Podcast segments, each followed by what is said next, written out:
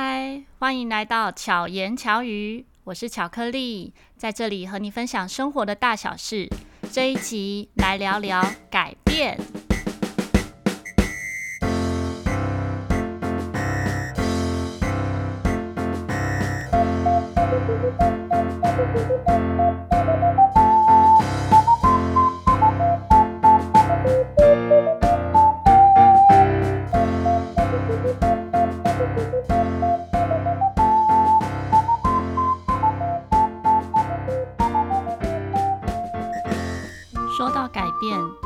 分的人可能会想到，呃，也许创业的时候的改变，或者是结婚后的改变，生小孩之后的改变。那我来说说我印象中人生最重要的一次改变，应该是在国小二年级的时候，还有到三年级换班的时候的一些发生的一些事情。国小一年级呢，那时候的作业我都是别人帮我写的，因为那时候想要赶快跟邻居一起出去玩，所以呢，邻居国小六年级的大姐姐，他们会轮流来我家帮我写功课。现在回想起来还蛮好笑的。那时候作业也真的很简单，可是我就是都没写，然后都是别人帮我写。那于是到国小二年级，那时候我们换老师，因为一年级的那位老师，这个可能又是另外一个故事了，以后再说。二年级的这位老师呢，非常用心又有耐心的教导我们，他就说：“啊，若雅，你的功课功课就是你长得很可爱啊，为什么功课不好呢？你为什么字没有好好写呢？”所以他就握着我的手，慢慢的一个字一个字写漂亮，写整齐，这样。那那时候老师也一直鼓励我说：“啊，你要。”好好的写作业啊，就会给我好成绩。好成绩就是，比如说甲上或甲上几颗星，就会被贴在后面。老师用了很多很多种鼓励的方式，所以我开始渐渐的喜欢写功课这件事情。那我还是不喜欢写功课啊，所以怎么办呢？我就让自己设定一些小奖励，比如说我写完一行就吃一颗巧克力，我写完一段就吃一包海苔。那时候就会自己给自己一些小鼓励，一直到我高中。我的书桌前面都是一排的 糖果饼干，借此鼓励我自己。这样，这是算是一个开始的小改变。那真的开始影响很大的是国小三年级的时候。国小三年级我们就分班嘛，不会遇到原本的老师，然后同学们也都不一样。那那时候国小三年级的老师呢，他是会鼓励大家去他家补习。在早期那个年代，很多老师都是这样。后来政府有规定不能这样。那我本来就不爱学习，不爱念书，更不要说补习了。我为什么要去补习呢？放学不就是自己开心玩耍的时间吗？干嘛还要去补习？所以我就没有去补习，也是少数班上几个没去补习的其中一个人。后来才发现，老师就会有各种的刁难。怎么样的刁难？比如说，嗯。有一次，那时候是爸爸妈妈带我出国，嗯，出去玩吧，所以我们就请了一段时间的假。那老师在课程中教了除法，加减乘加减乘除的除法，可是我完全没有学过，老师就叫我上台去回答，写那个题目，可是我从来没有学过，也没有补习啊，所以我真的不知道怎么写，然后就被打了好几大板，屁股又肿起来。那我妈妈就当然这样莫名其妙被打，她就去学校跟老师说，为什么我没有学过还要打我？后来老师呢就在全班面前说，我再也不会打陈若仪。那时候对小三国小三年级的小孩来讲，其实是一个很大的侮辱。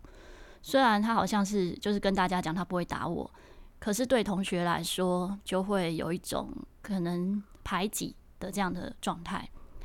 那又好比有一次。隔壁班同学就是在玩水，然后泼我水。一个男生就很皮，就泼我水。那我那时候个性其实蛮呛的，就是人家欺负我就欺负回去。他泼我水，我也泼他水，然后被老师看到了，老师就很生气，就要那一位同学用水桶泼在我身上。那时候经历很多像诸如此类的，现在来讲可能是霸凌的行为，那时候还没有叫做霸凌这个词。可是就感受到各种的不愉快，我每天都不想去学校，每天都觉得生命很痛苦，去学校很痛苦，没有任何一个值得开心和期待的事情。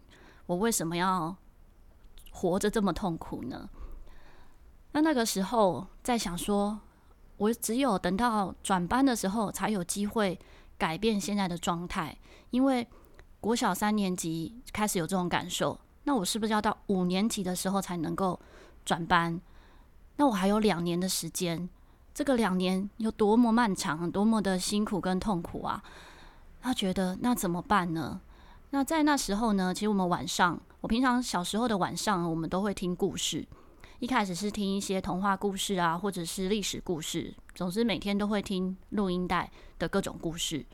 那在那一段期间，我妈妈接触了卡内基的一些训练，所以就会播放关于卡内基的一些录音，然后也听到很多跟正向，然后跟正面鼓励有关系的一些小小小实例和故事。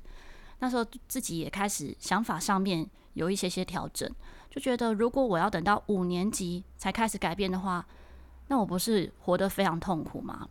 所以就开始想说，那我来想一想，有什么好期待的事情好了，就决定，嗯，那就先从早餐开始吧。于是晚上睡觉前，我就会问妈妈说：“妈妈，明天早餐吃什么啊？”然后就用那个好吃的早餐来期待自己起床。至少我晚上睡觉的时候，总有一件好事是可以值得期待的。从设定期待吃早餐这件事开始，慢慢的呢，就开始去想一些可能可以让自己开心快乐的事情。那那时候的这种状况其实一直都没有解除，老师也不会因此喜欢我。包含那时候，呃，星期六的时候都会有周会，好，那时候星期六是要上学的。然后老师就会请有学过钢琴的同学轮流弹国歌。那我也是从小有学钢琴，然后然后老师就请我跟另外一位同学就是轮流会弹国歌。那另外一同学呢，他是跟老师上钢琴课的。那我是自己从小就是请家教，老师就用各种方式说我弹得有多不好，就是 诸如此类的一些状况。好，那真的在那个当下，就是很不愉快，然后也觉得自己很不好，不会去想到说，现在长大之后会回想，也许老师就是为了想要我去跟他上课，所以才会批评我不好。但是那个当下的时候不是这样觉得，那时候当下就是只是觉得自己不好。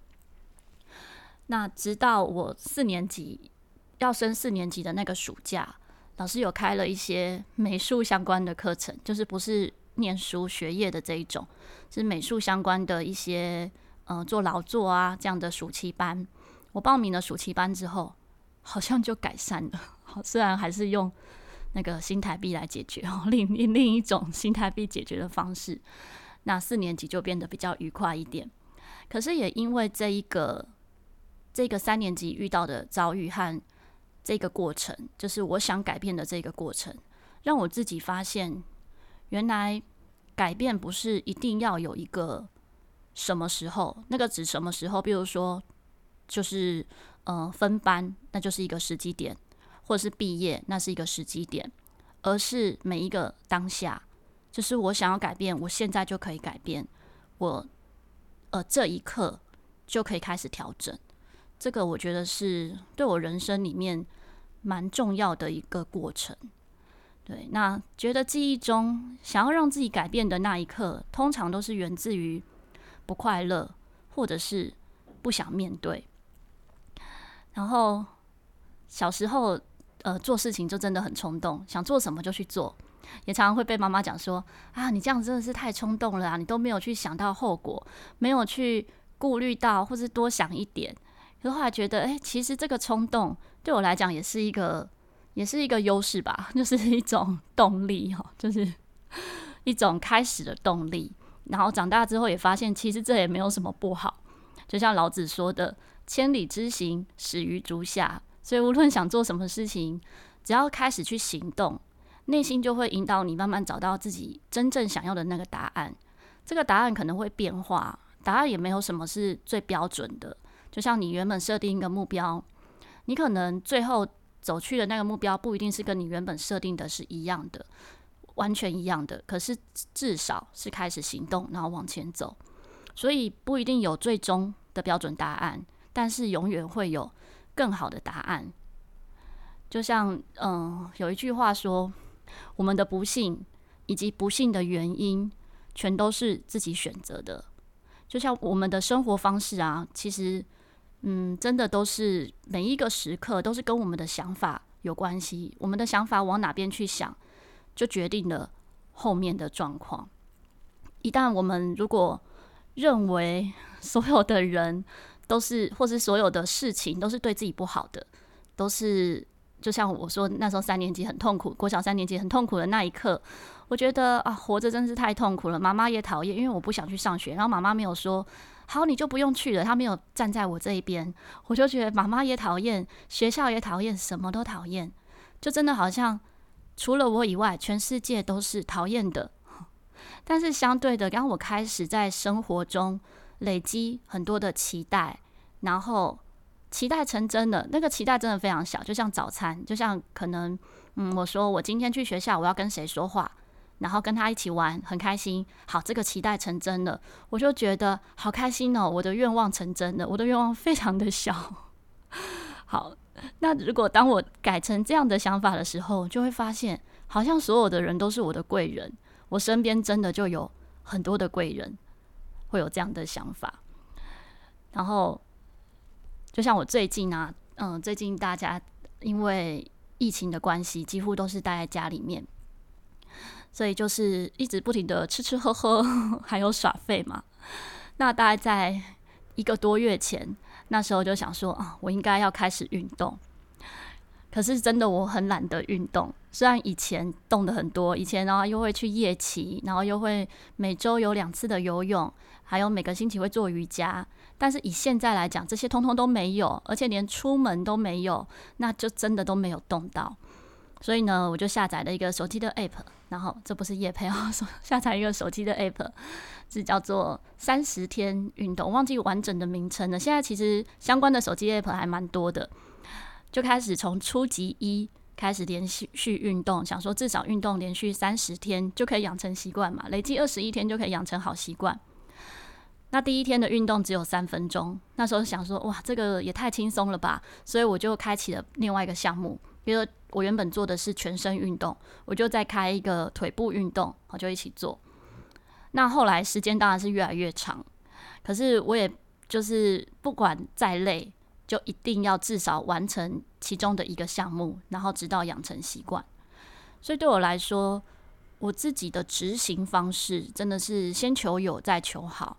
先让我自己动起来，然后就持续习惯。然后虽然不会因为这个习惯就长肌肉，可是呢，就可以感受到身体会更健康，好像更有精神一些些，有精神到晚上都睡不着，因为我都是。晚上时间运动，后来发现我的体质真的不适合晚上运动，就是晚上运动好像就会变得很嗨，然后晚上整个晚上就不用睡了。那我现在要面临的改变呢，就是要改成早上运动，现在还在努力，因为白天都有不同要忙碌的事情，等到想到的时候又晚上了。那晚上如果我不不运动不动下去的话，诶，这天就没了，就好像就会没有持续每天运动这样子。所以今天这一个改变呢，跟大家分享的是，只要开始行动，才会发现不一样的机会。就好像学习一个新的事物啊，或者是做一件有趣的事情，我们只要决定去做之后，还是可以边行动边修正，而不是做出决定之后就再也不更改。因此，早一点行动，我们才能够早一点发现错误。就像现在录这个节目一样。它对我来讲也是一个新新事物，也是很有趣的事情。那每一次也会希望自己可以有一点点的调整，也许是录音的方式或声音。哦，设备来讲是硬体的，这比较不需要改变。但是在准备的过程或想分享什么，这就是一种改变。就像第一集的 Podcast，跟我比较熟的朋友就说：“啊，你这是不是看稿念的啊？真的是太厉害了。” 其实那一次的录音。是测试版，我本来有录第二版，但第二版跟第一版听一听，我还是比较喜欢第一版的声音，因为我那时候觉得就是一个记录嘛，我想要 one take，就是一次好就播出这样的感觉。所以虽然第一版没有第二版好。第二第一版真的是有先写一个稿，然后做参考来讲。第二版的话呢，就是写大纲，然后大概看着，然后来来对话。所以第二版是比较自然的。可是自己又觉得第一版也是一个很独特的记录，所以最后呢，我上架的时候是上架这个听起来就像念稿的第一版。那今天的改变是什么？今天的改变就是我没有照稿念，听起来有没有比较自然一点呢？有没有比较像在跟你对话的感觉？像现在这节目真的也改变很多我对于生活的想法。以前我觉得每天的生活就是往前走，我不太会一直回顾。可是呢，我在准备这个节目的过程，发现我开始一直回忆我自己，一边记录着各种自己。这对我来讲也是一种改变。那么你有什么想改变的事吗？或者是正在执行的改变？你自己觉得什么时机点是最好改变，或者最好开始的时候呢？欢迎大家留言跟我分享。如果喜欢这个节目，欢迎你订阅，给我五颗星，然后分享给周遭的朋友。如果有什么想跟我说的话，或者是想听我聊什么主题，欢迎在粉砖或者是 IG 留言给我哦。希望巧克力可以陪伴你，巧妙克服生活中的压力。我们下一集再见。